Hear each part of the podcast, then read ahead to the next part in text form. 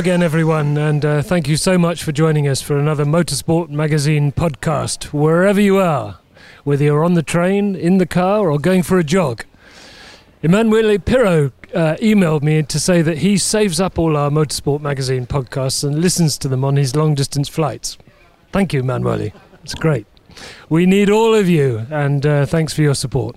Today we have a very, very special guest. We have a world champion, we have a man who's won the Le Mans 24 hour race nine times, a man who won the German Formula 3 Championship, and a man who started his career in Denmark. Not many people have made it to a world championship from Denmark. Fantastic. Welcome, Tom Kristensen. Thank you very much. Okay, let's get straight into it, Tom. Um, your dad was into hot rod and rallycross, I think, wasn't he? Is that how you first sort of got the smell of petrol and the desire for speed? Um, I'm born on the gas station, and being and then with him, being racing and uh, that camaraderie they had after after working hours, working on on his uh, his cars, mainly like Ford Escorts and and and and and, and, and cars from that era. But um, th- this is what I re- I remember. Okay, but I think your mother tried to persuade you to get a proper job. Is that right? Yeah, uh, she she that, that's uh, she wanted me to uh, like every good mom uh, try to tell you kindly that one out of a million won't make it as a professional race car driver or make a living out of that.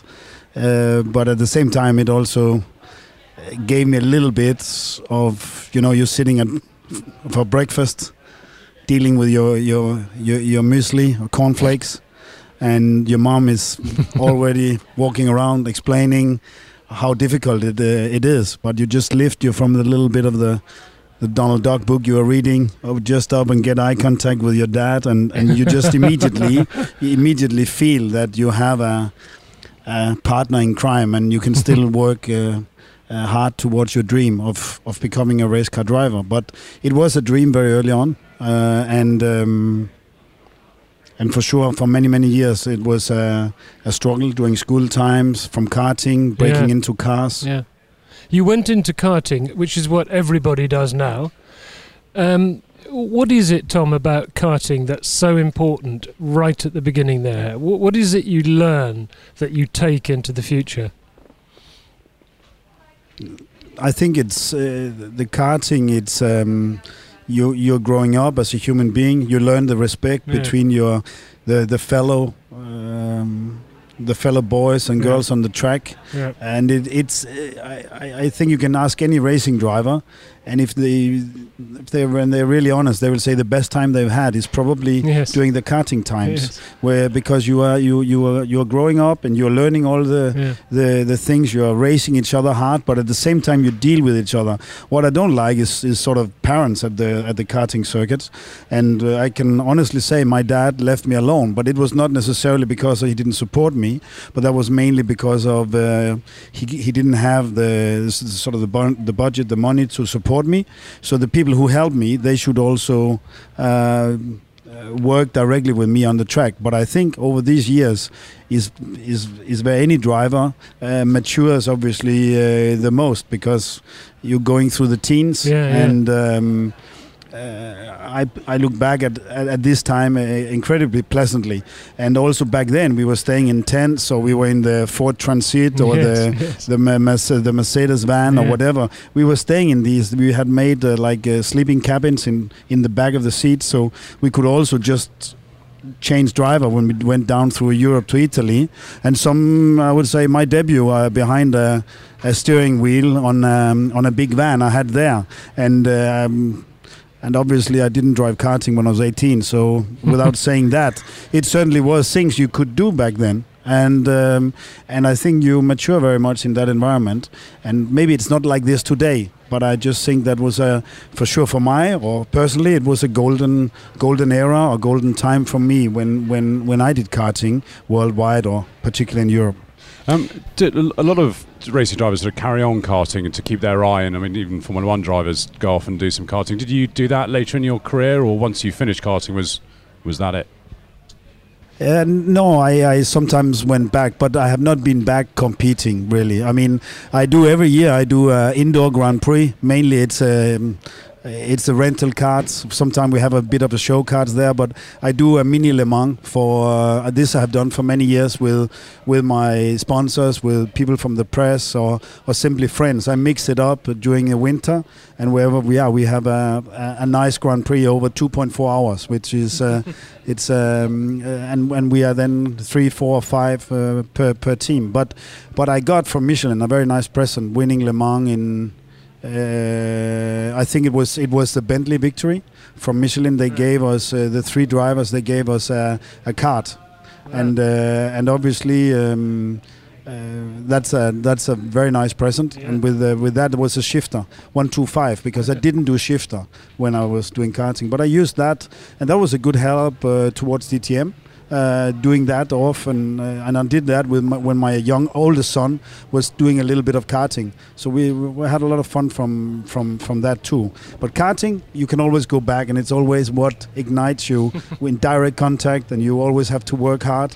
It gets to you, and it's it's it's simply um, um, it's a great machine. It's interesting to me that it all started with you in Denmark, obviously. I mean, not England, not America, not one of the big centres of motor racing. How difficult was it for you to sort of break out of Denmark into international racing? Because it's not a country that has a tremendous, uh, you know, it's it's not the biggest passion in Denmark.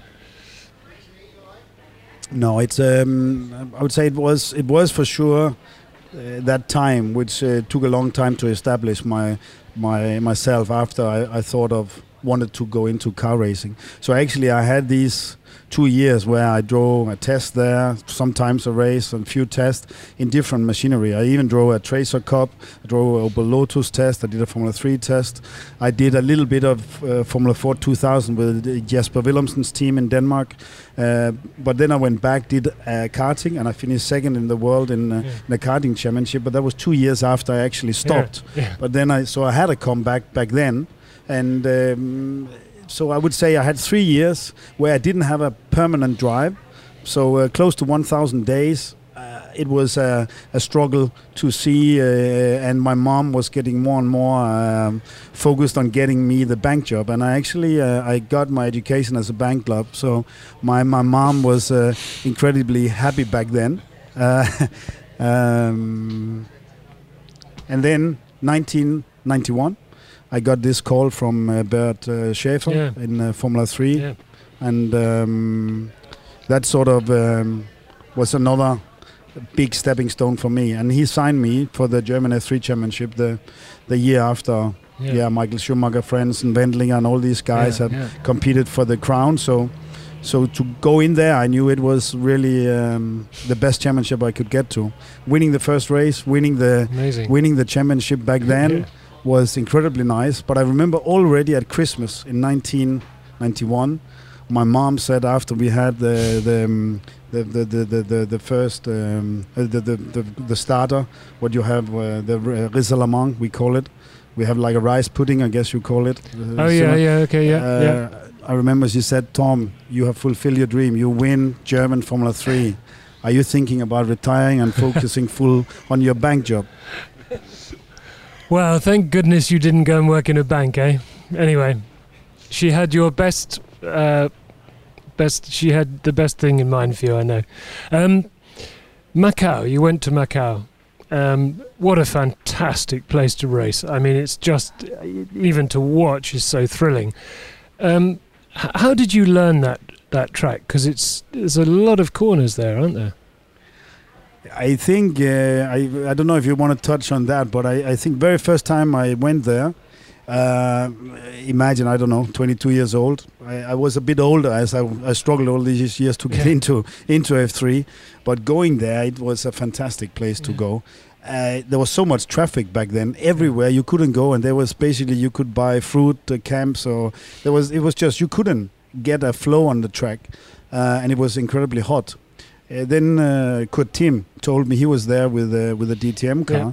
He told me uh, we have jet lag. We will we will wake up uh, anyway. Go and sleep now, and we will wake up in the night, and we meet here at the reception. I think it was something like uh, four o'clock at night, and we woke up, and then we took then um, mini moke and we drove around the track at uh, during uh, during the late hours of of, uh, of Macau. Good idea. It was a good idea, and we were both uh, very fast. I, I remember we were uh, we were both fast in the free practice. We dropped a bit down. I think I finished fifth at the race, but Macau. Anyway, that's your question.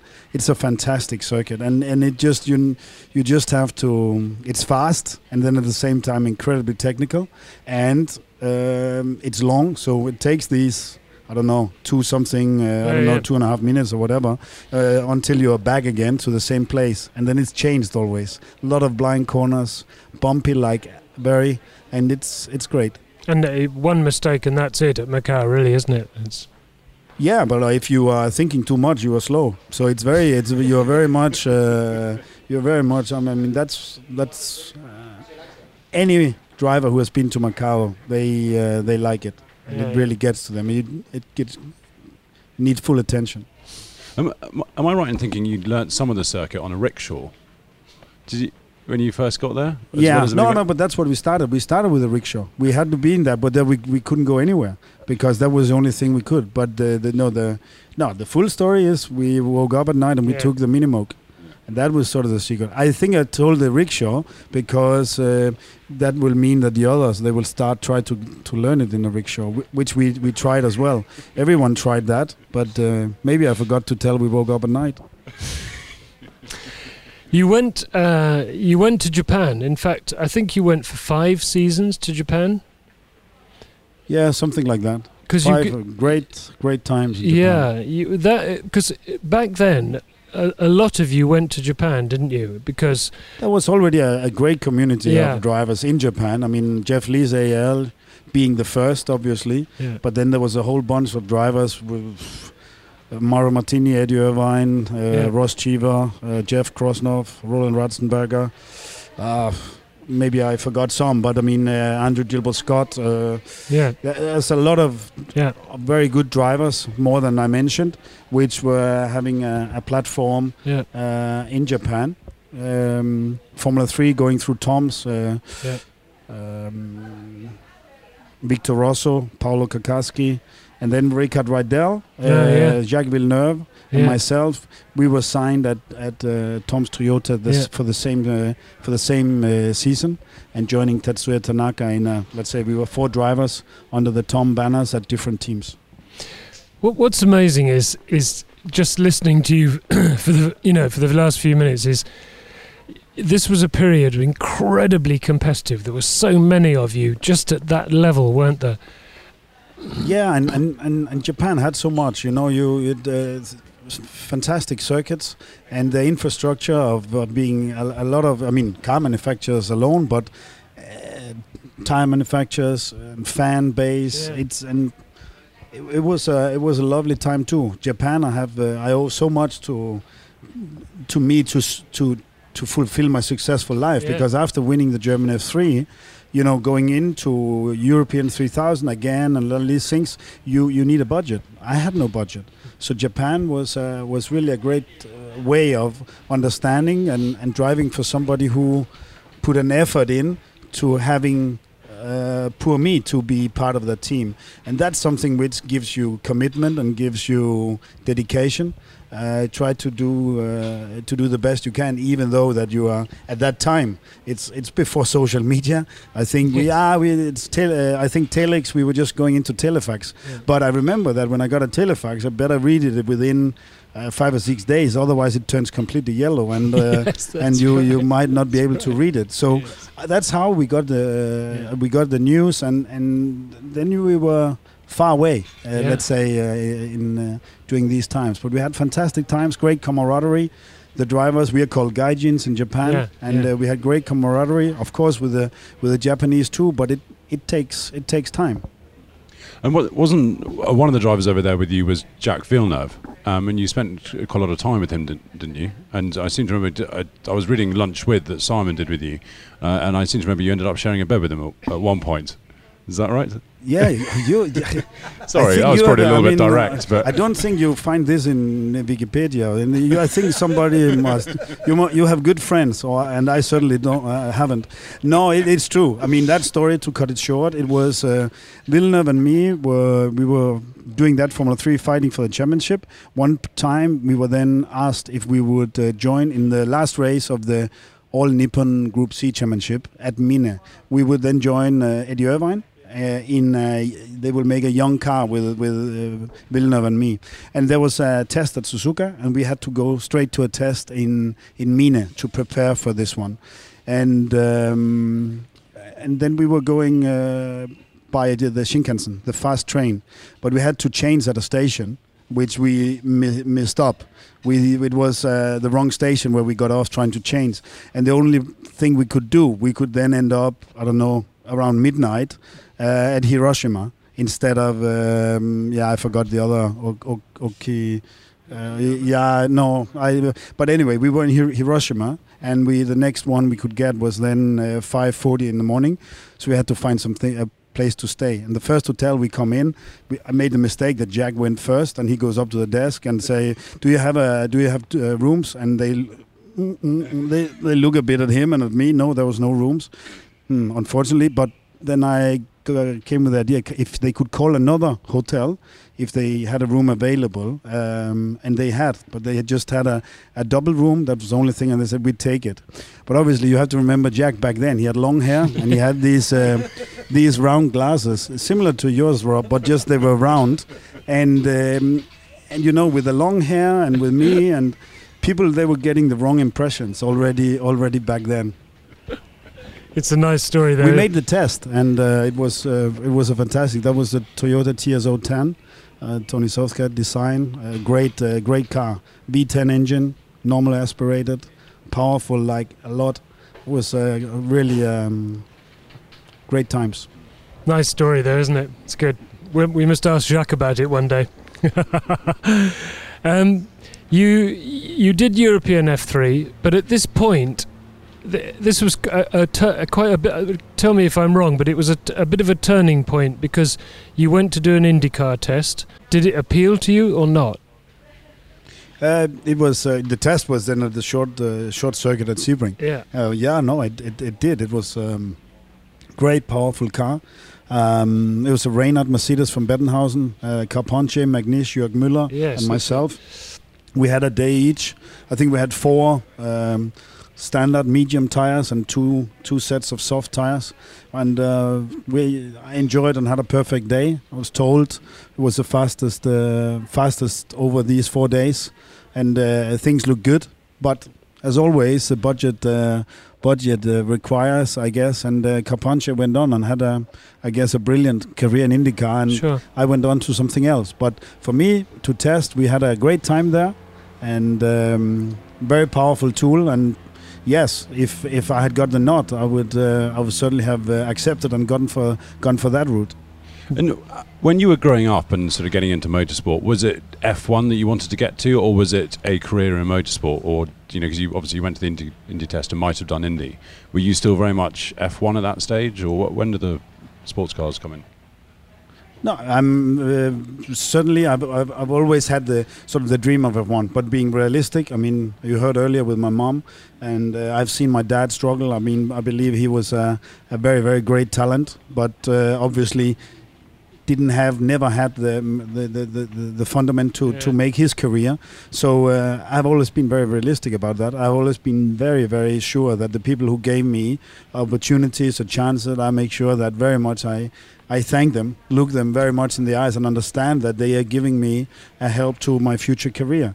Uh, so, with that sense, um, I, I can never sort of I can ask kindly uh, to things, but being very focused and going, uh, say you just want to focus on Formula One, that uh, appeals to me to be very arrogant. And at the same time, I think motorsport in general gives and bodes for so much more when you are trying all the different categories. And uh, I'm um, I'm absolutely uh, happy to have jumped on every chance over these years, which has given me um, um, great experience, uh, life experience, and meeting people, Yeah. and that has been absolutely great. But you can say, yeah, it's uh, it's sort of sometimes it's two steps back and one step forward, and but again, it it gives uh, it gives great experience, and I think also nowadays of younger drivers. Um, if they don't make it, if you don't make it next year, you won't make it. I mean, mm, I don't agree.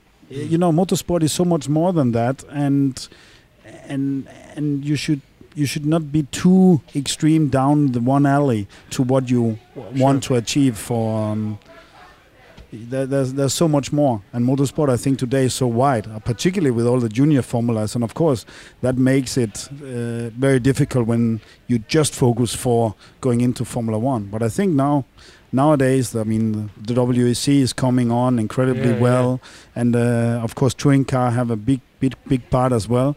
And you see so many successful drivers going into GT, which makes this very, very competitive uh, event too. Well, also, also, I mean, you, you, as things turned out, you had a much longer career at the very top in sports car racing than you would have had in Formula One. I mean, I mean, your career has been extraordinary uh, duration at a, at the top level, hasn't it? That's very rare in Formula One. It's it's um, it's true, but it goes in in generation. You get in, and then you you you, you as you're doing a good job, you stay longer, and that's that's that, that, that's true. I mean, but for me, thanks to to Audi being coming or arriving at Audi, I mean, then you you realize that that's something very special, and and that's you. I can tell you with not uh, not. Uh, you simply feel uh, Yeah. with that that growing with that with that team over all these years. It has been, uh, of course, under the leader, leadership of, of, of Dr. Ulrich. But there's so many people who has come and joined and and, and creating such a good uh, karma at um, at Audi Sport. And look how big it is today. So uh, of course I don't know anyone or everyone by first name. But when when I started there in 2000, I think the the group of people were just breaking 150, and I and now it's, it's a, a lot more people. Yeah. Okay, um, 1997 was your first time at Le Mans. Tell me about that. Tell me uh, what was your first reaction, your first gut feeling about the place, about the track, about about the extraordinary event it is. You know, I was contacted on, on Wednesday night before, basically like 10 days before the race or five days before the event. Then I got the call when I was on, on, on the bicycle from Ralf Jüttner if I was interested. The next day, of course, we re- I, I was interested. I realized it was with Stefan Johansson, with Michele Alboreto. Um, it's a one car team. And uh, I flew down to to the to the, the to the team on, on Friday, meeting Reinhold Joest and Rein, uh, Ralf Jüttner, and um, and one of the mechanic uh, mechanics Jürgen Hurt, and then uh, then they invited me to fly down on Sunday with uh, with them uh, to the to to to the circuit. And it, it, everything happened so fast. I mean, just after I signed the contract, I I then informed on the way back that I had to do a test at the A1 ring, the Red Bull ring, it's called now in, in Austria.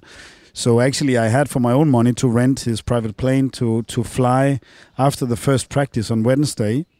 I went to bed uh, before the briefing and woke up at five. Flew on Thursday to A1 ring to do the second day of F3000 test there, and to arrive back at the circuit when the session were already started, uh, and having to do my night uh, session. So I, I only got uh, 17 time laps before my first Le Mans start, and that's as you know before the simulators or before any anything else, and and that was. I was I had definitely some adrenaline before the before the start. How was it, what was the your first impressions of the track? Because I mean, it's so different from probably anything else that you had raced up until then.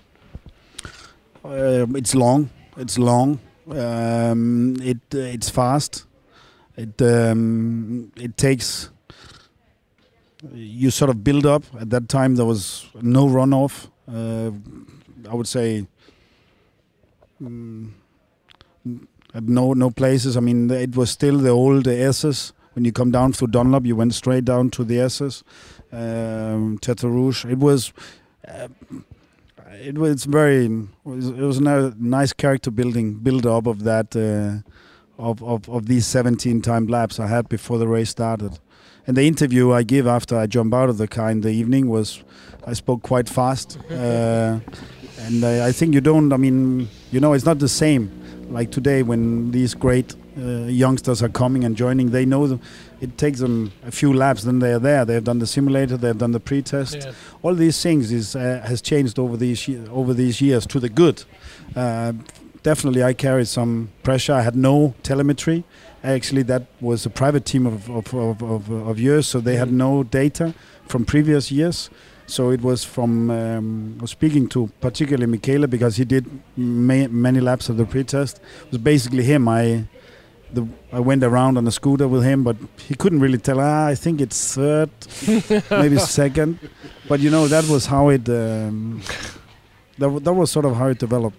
But at night, it, it, I got into the the groove, and then the confidence and the Mm. whole build up uh, started to started. And when I was asked to in the third stint if I could do a fourth stint, and uh, Jüttner being on the radio, schnellste Runde, Tom, schnellste Runde, Rundenrekord.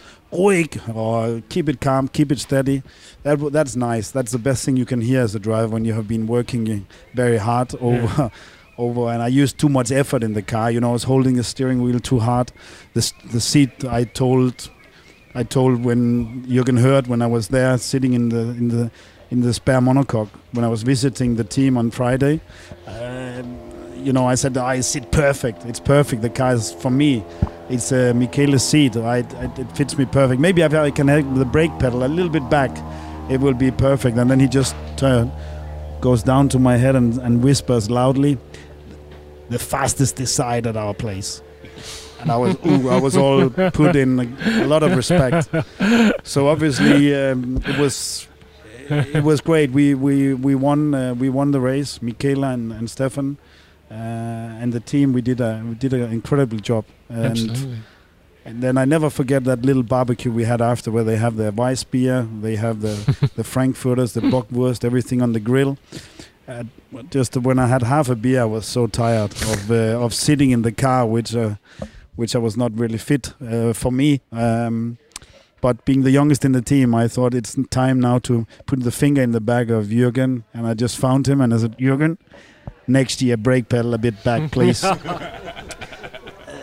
that's uh, that that's sort of the highlight of my big beginning at Le Mans because that that that um, I learned so much over that week that you probably do or I probably had done in an entire school year at, um, in, uh, in my my late teens. Did, did you realise how big an achievement it was to go to Le Mans and win first time out? 'Cause, I mean, obviously some people have done it, but you know, people go in years and years and years and never even finish on the podium. I mean, it was obviously such a monumental achievement, but having never been there, it might not have sunk in, I guess.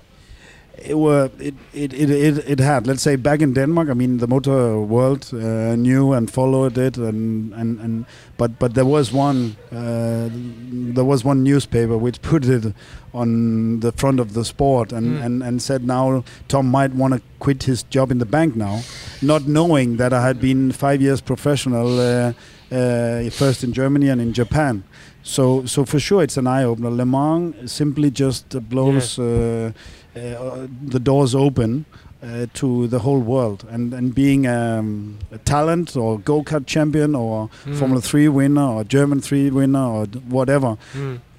putting the name associated Le, Le Mans winner has. Um, uh, has made things uh, so much easier. So it's it's a great great privilege in motorsport to have uh, that title uh, along uh, along with it. Absolutely. It's a wonderful story, actually, Tom. That whole, and that that's that was an amazing weekend. Was looking back, I mean, you, Yeah. okay, um, you got a chance with Williams, but in the Le Mans car, in the, with the BMW engine. Did at that point did you think, well, you know, maybe a Williams Formula One might come along, or was it always made clear from the word go that that wasn't possible? Um, no, I, I, I was always I had a few Formula One tests back then, but I mean, certainly I got the call. It was from uh, Frank personally Yeah. on my on my answering machine. Uh, I would like you to call me back, and uh, I will have a good chance for you to test at uh, at Magny-Cours. So please call me as soon as you can. Thank you. I bet you did. That's lovely. Obviously, I did, and I made sure I was alone in the room when I called him, and um, and yes, it, it it's something which is great. I mean, I followed uh, things like that. The his team, I would have been fantastic to race for his team. He was involved when we did the BMW, the sports prototype. So I think that's where the link, uh, the, the, or how it how it came all, how it all started. But yes, it didn't. Uh, it didn't mature. It could have. Um, obviously, a lot of drivers were were going in that direction, and still, my nationality is uh, something I'm proud of. But it doesn't necessarily have been helping me in um, in this sport. In, in certainly in the early days. It's interesting because uh, uh, have you actually ever had any financial support from Denmark? I mean, you- Um, I've been let off at my dentist. Uh, uh, my my bill uh, a few times. My dad have uh, paid my fuel, but always only one way. Um, there has been a Shell gave me I think seventeen hundred sterling for Formula Three test once. Um, that's about it in the junior formulas. But I was working in the bank, and um, and obviously the bank went, unfortunately, because it was a very proud bank from my from my little town. Uh, went bankrupt um, a few years after I left it, but that's certainly a coincidence. It's a wonderful country. I, I love it. I've, I have many friends there. You you still live there. You've built a, a, new house there. I have been in Denmark again for four years. Yeah. Unfortunately, um, um, I have lost my, my parents over these uh, 2011, 2013.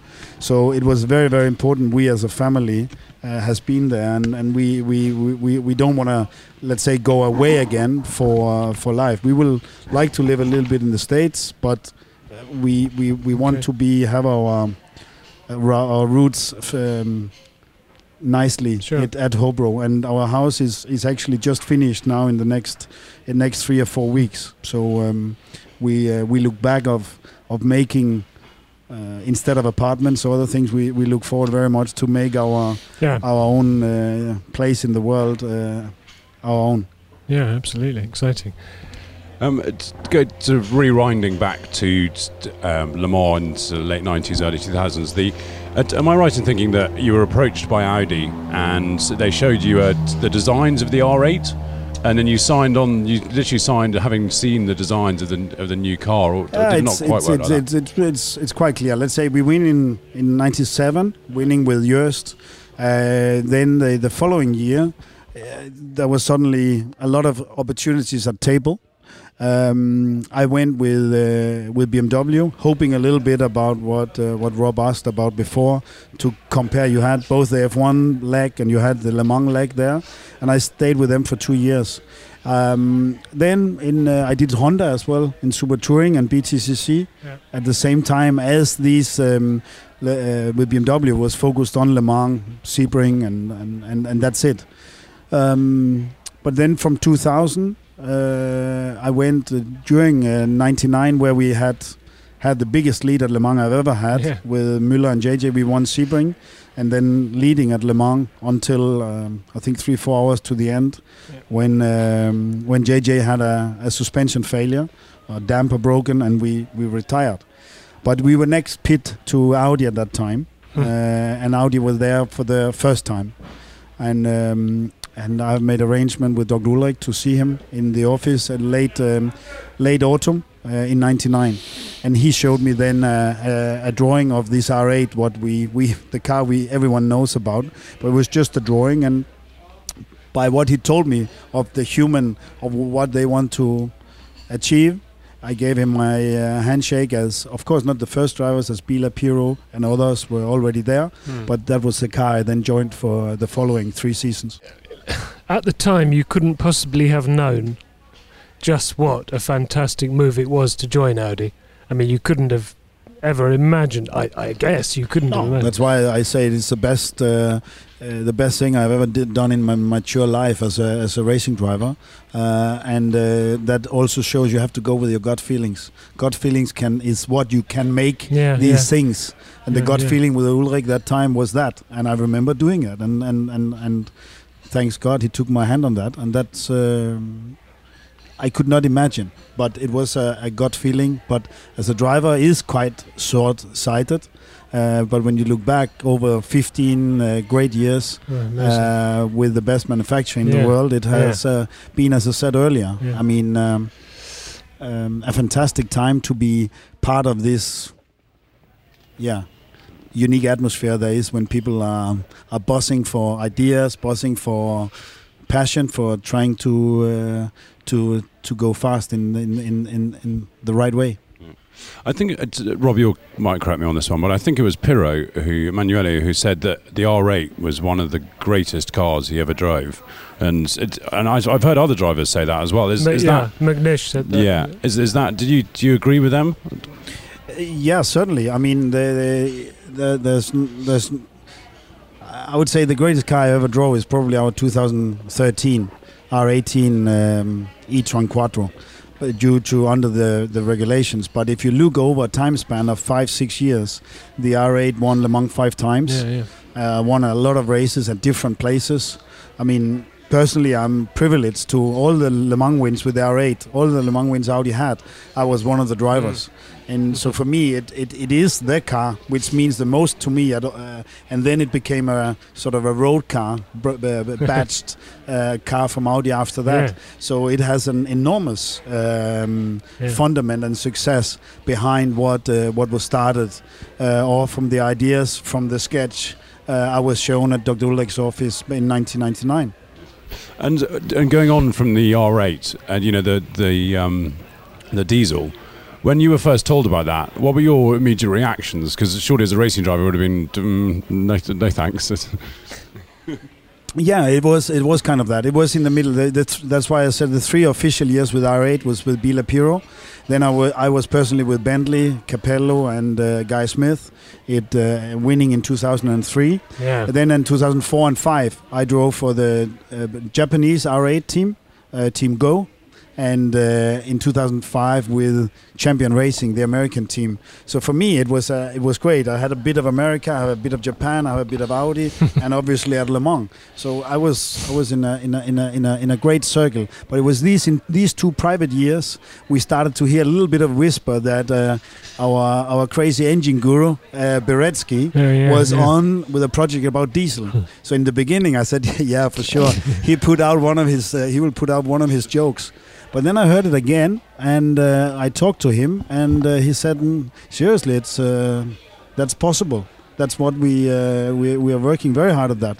then I I I I started to think my retirement might be a little bit early because I think with a diesel, if we have to go through the development of, of course, I'm grown up my with um, with my my dad's brother. They are having uh, um, what do you call when when lorries? They have lorries driving around. So I Yeah. know a lot about diesel and, and Yeah. how Transport. it's certainly not going not going very fast. But but uh, Baretzky convinced a little bit. He said that we can do something, but you have to uh, would we probably have to accept a little bit of. Um, of sort of center of gravity and weight distribution, uh, having to go back a little bit in racing because uh, we need a lot of weight at the rear uh, in uh, the, the drivetrain, the gearbox, the, um, the drive shaft, yeah. everything to make up for all that torque that comes out of this V12 uh, TDI engine, Yeah, yeah. which was um, enormous torque. Uh, it was very, very much a beast. So that's the wildest car I've um, Really? I have ever driven in uh, in terms of. Uh, it was just important to to make sure to put point it in the right direction. It understeered because we had to use uh, a spool try to stabilize the car when we were braking going into corners, and also just to stabilize that you had really not a monkey on your back, you had a, a whole gorilla family in the beginning, and um, and then you just had to point it in the right direction, and then when you just opened, wow, just took off, unbelievable, and that was. Um, so I would say the most drivable uh, car in these days, the R8, Yeah. but the R10 became very much um, very very difficult uh, beast to handle, particularly in the early days, and it just became became better and better. But of course, winning Le Mans 2008 is one of our greatest achievements. Capello, McNish with yeah. with uh, with Audi, uh, and um, so that's why that that car also have um, a little bit of you can say both both fear, but also but also pleasure in my uh, in my mind. Um, just sorry, Rob. I'm just rewinding a bit because obviously the Bentley we we skipped over that. That was was that not your first time in a closed cockpit sports car? How how was that? Because you obviously you'd been driving open tops for, for quite a number of years and. Yeah, and I, I, I like open tops in that sense. But I mean, uh, everyone thought that was first time I was in a closed car. But actually, I did that race in Mine with Villeneuve and Irvine Ah. in the Toyota TS010. Ah, right, So yeah, uh. I, and I did some testing with them, traction control testing at the Yamaha test circuit. If you speak about dangerous circuits and young drivers trying to go for their ambition, you know, going 330 long, through a long left-hander. But I have been in a closed car before. But certainly the Bentley is probably, as I said, the most. It's it's the most beautiful uh, car I've, um, I've ever driven. And sitting inside, it gives you a little bit of, in terms of visibility, you have the windscreen far away, but uh, you have not you don't have the buffeting and it's it's quite pleasant uh, unless it's uh, it's 30 degrees hot summer day uh, because then it can start to boil but but certainly I like also the the privilege of being in an in a closed cockpit Um, it was around this time that you met, well, not met, but it was it was on a podium somewhere with Alan, and you'd just been you've been fighting. Or it was a twelve. It was twelve hours. Was it Sebring? it was Sebring but that was in the we were teammates in the champion racing Yeah. and uh, champion you know um, uh, Dave Maraj, he likes the free spirit, like and actually uh, Ulrich does as well at Audi, and that we we we had. Um, uh, Kettler was our engineer, and, and the other car were, were, were, were having everything free. And uh, it was short fueling, no tires or new tires or tires on the left side, tires not. It was a, a great race to the to the end, and and, and and we happens to win by 13 seconds. It could have been the other way around or whatever, but but you know just the joy of of of of, of, of a great of a great race, and Alan and me finishing the last I think two and a half hours. We were we were neck and neck. neck and neck, uh, and always up the, the other way around. yeah, the way yeah, we, yeah. we, we we we did it. Fresh tires. We were reeling the other one in, and the other way around. So. Mhm. Um, at the podium, or actually at the celebration after, we, we, we told that hey, our dads were there, and we uh, Wow, we, we we agreed that to to help our dads in future, we it would be better to put us in the in the same car because they uh, they were great friends, and obviously having um, having a good time and a few beers as you have at Sebring, and uh, that was when we decided that we will will speak to Dr. Ulrich, and this was five. So actually, in six, when we started Yeah. with the with the TDI or the diesel, um, we were then uh, joined with with Dindo Capello, who Alan had previously been teammate with, and when Alan left for Formula One. I was then um, a teammate with him, so it was also it was a nice circle and made made sense for Dr. Ulrich to to uh, to put uh, to put that back in when the works team went back with towards Le Mans with a, with a new program. It's it's become it's become it's a piece of sports car racing history. That team, actually, those three drivers. What what is it? What is it about the chemistry between the three of you? And t- tell us a bit about how import how important is that, Tom? That you that you have that sort of something special. Yeah, I mean it's um, it's I think it's three um, three three very very different personalities, but Yeah. with the same goal, and uh, that's why we have um, there's easy space for space for all of us. We have fun together. I mean, we, we need to be together. Or certainly, we need to travel with Dindo. Otherwise, it will so it will be a so, soon be a two car team. You will not you will not be able to go to the same place, um, and um, and and I need to bring the money because certainly otherwise otherwise we won't get any food, um, and you know that's the way the that's the way we work, and I'm sure you you will. When you when you see one of the other two, they will have a, a, a maybe a better answer again. But um, we are great friends, and we, we, we, we still, even though that we are different parts of the world now, we, we always communicate. your book has arrived, Tom. Your book. This is three kilos worth of, of Tom Kristensen's story. It's fantastic. Let's have a. I mean, this is this. There are some great pictures here. So t- tell us. Uh, well, first of all, tell us how the book came about because.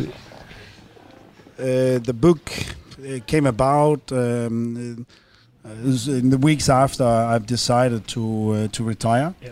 and uh, then um, and people have mentioned it before, but I, I think it was no time to look back, and but suddenly now it made sense. Yeah. I was uh, uh, I could open another chapter to close it, Sure. and uh, to make a, a coffee table book with pictures from from my debut Yeah. at Le Mans or from yeah, it's basically Yeah. it's it's it's covering the whole thing uh, from being born on the on the gas station as I started earlier. Let's have a look. it's a great thing to have, isn't it? Great thing to have. Wow. Okay, so thi- but, but this book now is is available. Oh, look at that! That's a fantastic picture, isn't it? Isn't it? Yeah, yeah, that's um, yeah my dad with the Yeah. helmet. lovely picture. Lovely picture. That's where uh, the the Shell gas station. I'm Yeah. born. I was home born up there. That's my dad driving. I mean, you can Wow. see the determination in him in an Escort Mark One. Brilliant. That's a good picture, isn't it? Yeah. Gosh. Quite an emotional book for you, actually. I'd have thought. huh? It's very and it, it, it, and to be to be working over that, it Yeah. became suddenly, uh, as you know, in your business that. Yeah. Uh, I would ha- love to have a lot more pictures in the book, and Yeah. uh, and You sound the- like the art art designers at Motorsport. yes. We yeah, but I um, I had um, I had Speedpool in Hamburg uh, to help me, and I drove down there once or twice was planned, but I think I ended up being there seven times. And I think uh, Lars Krone, who uh, has edited the book, um, I think he was very happy that that the deadline uh, when when the deadline was uh, I mean the I think the third deadline was uh, was was finally dead. Actually, it is lovely. eh? Yeah. And have a proper look at it. Okay, let, Yeah, available in all good bo- bookstores, I guess. hey, Tom? on the cart. Here's the karting. Yeah, that's great. I love kart racing, don't you? It's great. I, it's it. Certainly, uh, Mika Häkkinen. Oh, right. Yes, look at that. Wow. Brilliant. God, this is fantastic. Yeah, karting's great. Um, Tom, let's have a look at the front cover because I want because we're on we're on video, Alan, aren't we? We are. So we should we should just if you just it's three kilos. So I don't want to I don't want to drop it. But anyway, this is the book, It's three and a half, but three of and a half uh, kilos to be precise. So you can use, cr- And, use it for um, CrossFit too. it's available now, and um, I must say I'd like to have a look at it. So there's Tom's book, fantastic. A lot of work in there, actually, Tom. Um, we we have got some questions from our our readers and our listeners, obviously. And um, if we start with Chris Seaward, he wants to know um, what was your favourite ever time at Le Mans? Was it was it during the week before the race, or scrutineering, or the podium, or what? What was the bit that you really used to, apart from winning, okay, the bit that you really love about being there? Yeah, but Le Mans is so special. It's it's basically it's basically everything. But if if the moment, I think that's when it's going well at night and and and and you feel the plan works and you are in the you're in the groove, you're in the zone, and Yeah. everything is going in the right direction. That, that's absolutely the, the, the, the, that's the best. When when you know that you are, are doing the best you can and everything works, then you're on because then Yeah. I can imagine that because actually I spoke to Nico Hulkenberg about driving the Porsche and he said his favourite time was at night with just the just the lights in the cockpit, the lights by the switches, just him, the car, and you know he said it's an absolutely unbelievable feeling. Yeah, very a very good description. But that's um, that I think is uh, is a moment of uh, full of adrenaline and the pure pure passion, and then you obviously you you you you feel that you're on it that time. That's you have now what so many people have worked for. Uh, yeah, underneath you. Absolutely, yeah, because we haven't mentioned that. I mean, the team effort is, especially at Audi. I mean, the teamwork is fantastic, isn't it? The first time when, when I was there, there was there's uh, 12 people on the that one car team, of mechanics and engineer, with the used uh, used Porsche. And when you see it Yeah. and nowadays, I mean, Audi, I think there's 147 on the pictures with three cars uh, on the picture this year. So that has always also been uh, an, a massive yeah. uh, development uh, over uh, over the years of of effort. What takes to uh, to compete at the highest level. Sure. Um, yeah, we have another question. This, this we're not at an airport, by the way. We're at the Goodwood Revival, the day before the Goodwood Revival, so there are a few planes around. Um, Friendly this- planes. yeah, friendly planes. Um, this comes from Victor, and he makes the point that uh, over your career in sports cars, the, the the changes in technology have been absolutely mind blowing. I mean, f- you know, it's a relentless march forwards. Um, as a, as a driver, is that just something that you say, okay, we've got the diesel, we get on with it. Okay, we've got this, we get on, or you you have to get quite involved in understanding all the new technology, don't you? Yeah, and I think we as we as drivers feel quite privileged as well over over all these years. I mean, I know the the technicians with us, experienced drivers, they know that we are one hundred percent uh, on the case and giving the the, the, the feedback which Yeah. we which we feel. And uh, but to have been around um, normal aspirated engine, TDI engine, Yeah, uh, FSI engine, and then going to the e-tron, and then going with the, the latest uh, regulative of, uh, let's say, the efficiency with the with the hybrid, uh, and with that uh, energy uh, capacity, uh, you, you are allowed to use per lap like we had last year, and, or what we have now, uh, from my last year. because there's a lot to think about there, It has it? been it has been uh, a lot. I've gone from let's say right foot braking to left foot braking Yeah. to uh, coasting uh, Yeah. to having a car which is uh, a very racy oversteery car to an understeery R R10. Uh, all all these uh, all these things. It has been a, a great journey, but it has also been that made our uh, Audi drivers. As you mentioned, there's a lot of great drivers who have been there for a longer time because we have been motivated, we have been passionate about it, because we have been in a time where we are able to. To there's always Something new. something new, and Yeah, you want yeah, to yeah, feel that, or you want to to master that, and and that has been a, a great privilege for us. But these cars from the R8, and I, I actually drove uh, the the very first R8 in Sebring as well.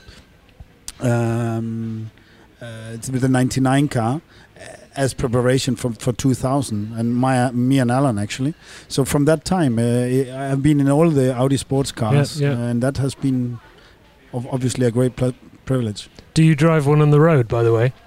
Do you have an Audi on the road? Yeah, but I have a, a great, uh, let's say, large family. So the R8 is uh, is mainly with me and my little son, and we, we go for some short uh, some short drives. But as you know, from Audi, you can get uh, you can even get a station wagon, very Yes, very yeah, powerful, yeah. and um, and this one is um, is the preferred one at the moment. Okay. Um, who who would you say your toughest competitor was throughout your career? Whether that's a person or maybe a, another car at Le Mans. Um, is there anyone that sort of that pops to the to front of your mind as being someone you always thought, right, I got to watch out for them? The, main thing is you very much always have to watch out for yourself. You have to make sure that yourself and your team and the teammates, that is very much the, the, I believe the key. But there have been great rivalry at uh, Le Mans or in sport cars over all over all these years, and um, and uh, respectful rivalry and. Uh, I mean, it, it's difficult to, to mention every year. Uh, it, it, it, it, it, it changes, and um, Well, it, it, there has been there has been a lot. I mean, it was the works. Uh, let's say '97. It was the works Porsches.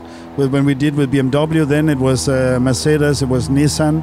The works Porsches again, uh, and then Audi was joining. And when I joined Audi, obviously uh, 2000. Um, I mean, there was um, um, from from from Cadillac and and from uh, Panoz was a little bit less in, in, in, in 2000 in the early years, but then it started to be. There was three cars. Then we had the the, the Peugeot Indo- came along as well. then the independent team when we were the with R8 we were there, were, there was quite a lot of private teams um, uh, doing the R8s at the same time with Pescarolo, and and Pescarolo were probably the the biggest uh, favorite for Yeah, winning in, in, in, in 2000 and, Yeah. uh, and and four and five. Yeah. Uh, and then Peugeot came, and we had great racing with them. Toyota came, and, and now, Yeah. Porsche came. and there's always been great rivalry over, over all the all the years. Yeah. Okay, we must take an, we must take another question from all of the all the people who support us by by listening to our podcasts and and reading our magazine. Um, Diego Ruiz Villamil, he wants to know, Tom, uh, what was what's the most frightening moment you've ever had in your career? We racing drivers are always asked this. I mean, um, is there a moment that stands out for you when you thought, "Whoa, that's I was lucky there"? Uh, the moment which comes to my mind right now, it's uh, it's pre-qualifying in '98. Um, I'm going down towards uh, coming out of Mulsanne. Uh, the circuit is uh, was wet in the morning. I've just put on intermediates, and um, I'm on a lap, and um, and it's pre-qualifying. There's one session in the morning morning for Mm. the uneven, and uh, obviously for even in the afternoon or something like that. And there's just a there's just a little bit around an, an hour left. And uh, as I go up to top gear, uh, and I come around the up around the kink, which is which is flat, and there is a dry line obviously appearing. I I just feel that the car just doesn't turn. And immediately I'm with the left foot on the brakes, and it doesn't turn. And then I go on the grass, and I I just make, and obviously the grass is wet, and uh, I'm I'm more than 300. I'm I'm I mean I know I'm 317 uh, when we check later, and then uh, I just touch the barrier a little bit, make it around. I mean there was no runoff into India at that time but I just skate a little bit on the Armco, but just brush it uh, briefly. And uh, boom, boom, boom, boom, boom, boom, boom, boom, boom. My heart is like that, and I'm coming into the pit, and um, and obviously my teammates uh, Hans Joachim Stuck and Steve Soper, um, they're there, they're they they're ready. I'm going in, and I'm the radio. I say I have a big problem. Car didn't turn. I didn't turn. I think, and I'm thinking about it. I think, I think I have a lift. I think I have a lift. But uh, you know it's very visible difficult to see. Team is under pressure. Everyone is looking around. And uh, the engineer comes to me and uh, my italian engineer and he said uh, i don't think there's a problem. Uh, everything looks okay. And, said, and i jump out. And i jump out of the car. And uh, i say there there is a problem. We have to check again. Then at the same time i jump out i mean patrick Head comes around the corner and he asked me to come in and we then look the data and obviously there is and he tells the mechanics to to look for and uh, something. And uh, and at the same time, I say to Steve and, and Hans, if you if, if you want to qualify it, now it's your time. it's funny. I mean, so we just walked are, around yes, the corner. right. But uh, but um, but Patrick uh, realized that the, the the car took off, and what seems there was a manufacturer problem with the floor. Uh, so something from outside. Um, uh, with the shimming was wrong. So actually, at that time, it was first time I went more than 300 as it was raining at, at that day, um, and the floor split, and it came then a, a air hole underneath it, and um, they fixed it, got out, and uh, the circuit dried out. I had on slicks, and we qualified. but uh, that was frightened twice. That was second time I go down, and, and but when Patrick had and he found it and they made sure it was clear, I jumped in again, and uh, it worked. Whoa, okay. Yes, Steve Soper is sitting just uh, a few yards away from us, coincidentally. Anyway, um, here's a, here's a last question um, from Ed H. Tom, and it's who would be your ultimate driver lineup to drive with you at Le Mans, regardless of era? You can choose anybody from any time. No, but it's it's it's a very. I mean, I cannot. I take so much time to think, and and if I mention uh, mention some, it's it's Yeah. not it's not Yeah, fair. yeah. It's simply not fair. I have been privileged of Yeah. driving with the best drivers in the world, and all my teammates have made an incredible effort. Um, and obviously, some have driven with longer than others, but everyone have been a, a very great part of of me, and it's. I think it's a great uh, question, but it's an uh, it's a question which which uh, can't be answered. I normally say the perfect teammate is um, is 25 kilos uh, light. Uh, he uh, no she she she uh, she, she is good looking. Uh, and she only say uh, she only say yes I will do that and then does it and uh, obviously is incredibly consistent incredibly fast um, that's sort of the best uh, best I can have, and and uh, and and quite a few have been close to that. I would have to say. we get the picture. Okay, uh, it's been such a pleasure talking to you as always. Um, we're here at Goodwood at the Goodwood Revival. Um, you're you've had some famous races here. I thought you were going to mention the Austin Westminster as your most frightening moment, actually, but anyway, you didn't. No, I mean that was only positive. There was no frightening moment in that car. no, it looked frightening from the outside. That's all.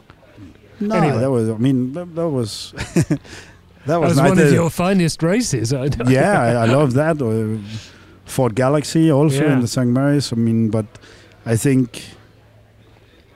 I mean, Goodwood. uh, What a what a what an event. Yeah. I mean, that's um, to go back in. To go back in history once a year like that. Okay, now I haven't been here for two years, but uh, it feel it feels like last year I was here still. It's um, it's it, it, it, it it's a great event, and I uh, this year I made sure I came a day earlier, uh, just to see the whole uh, whole build up and how they do it. Sure, sure. Um, just briefly, tell us what are you doing at the revival this year? What have you, what have you been? What what wonderful things have you been given to do? Yeah, I mean, the, the, the, first of all, is uh, the only rule I have is that I always drive different cars, Yeah, um, and then I always say on unless they are sure winning cars.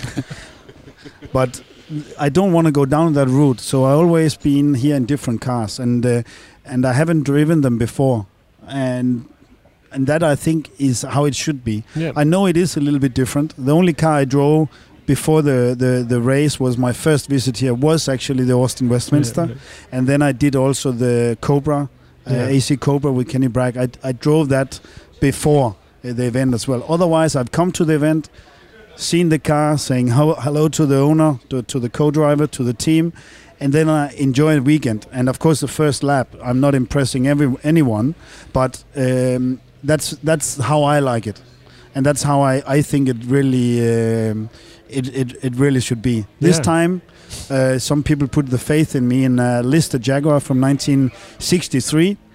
In my history, I thought it was uh, the car was older, but yeah. uh, I yeah, think it's I- a to to do with uh, with a different uh, configuration the car started in, and then in, uh, Henry Mann, my dad loves uh, the Mann Escorts, the Escort Mark Yeah, Ones. You saw it in the the book with my dad, so uh, my father has been here with me, and. Um, and we have talked a lot about history with him, so so I'm sure he will he will follow me up there. That Brilliant. I'm actually driving with uh, with Alan Mann's son Henry, and it's uh, it's a Ford Wow. uh, it's a Ford Fairlane, yeah. and I haven't seen that yet. I've seen the Lister Jaguar. I've just been sitting in it, um, but I'm going uh, afterwards to trying to find this uh, this Ford Fairlane. You have to you have to take care at Goodwood, don't you? It's it's very fast. Uh, not a huge amount of runoff. I mean, it's a historic circuit. Uh, very much so, and again, team the preparation and um, sort of the um, uh, the excellent money which is spent into Mm. optimizing these cars, both for being fast and also for for being safe. It's in uh, good hands. The the historic, uh, you know that much better than me. The hi- historic world uh, and how it works. But there's a lot of very efficient teams and Yes, and, and good people who um, who who actually even have found a, a sort of better living in this part Yeah, of yeah, motorsport yeah, than in maybe the up and coming motorsports, which we have talked a lot about Sure, before. sure, sure. So um, it definitely shown that the historic motorsport is uh, is the heritage of motorsport, and that's why we we participate. This is the best event worldwide uh, to to do that. So uh, so to be here again, it's a it's a privilege, and um, and again, sorry, mom, I retired last year, but. Um, But this I'm just doing for fun, and uh, and here I go once a year. Thank you very much, really, for giving us all your time today, Fan- and have a great weekend. Take care. Thank you. we and will. uh, let's just remind everybody about the book because it is now available, three and a half kilos, and there it is. It's, it's actually quite um, easily remembered. It's called the it's book. called the book. nice, nice and simple. Yeah. Okay. Well, thanks everybody for uh, tuning in again, for joining us on our Motorsport Magazine podcast. Uh, it's great to have you all with us. I hope we answered your questions fully. Tom's usually pretty good at that. And uh, we'll be back very soon with our next edition. Uh, and uh, don't forget also to stay with us on our website where lots of things are happening thanks to Ed, our, our website editor. Uh, there's always something new, almost every day. It's amazing. There's a video or an audio or some good story. Fantastic. And that's obviously at motorsportmagazine.com. In fact, of course, there is a video of me and Tom Kristensen at Le Mans in an Audi R8. Me looking frightened, him looking like he's going to the shops on a Sunday afternoon. Good. That, but you were driving, Rob. No. Yes, I was driving, really. Yeah. Okay. Thank you. Thank you, everybody. I'll see you all again soon. Bye bye.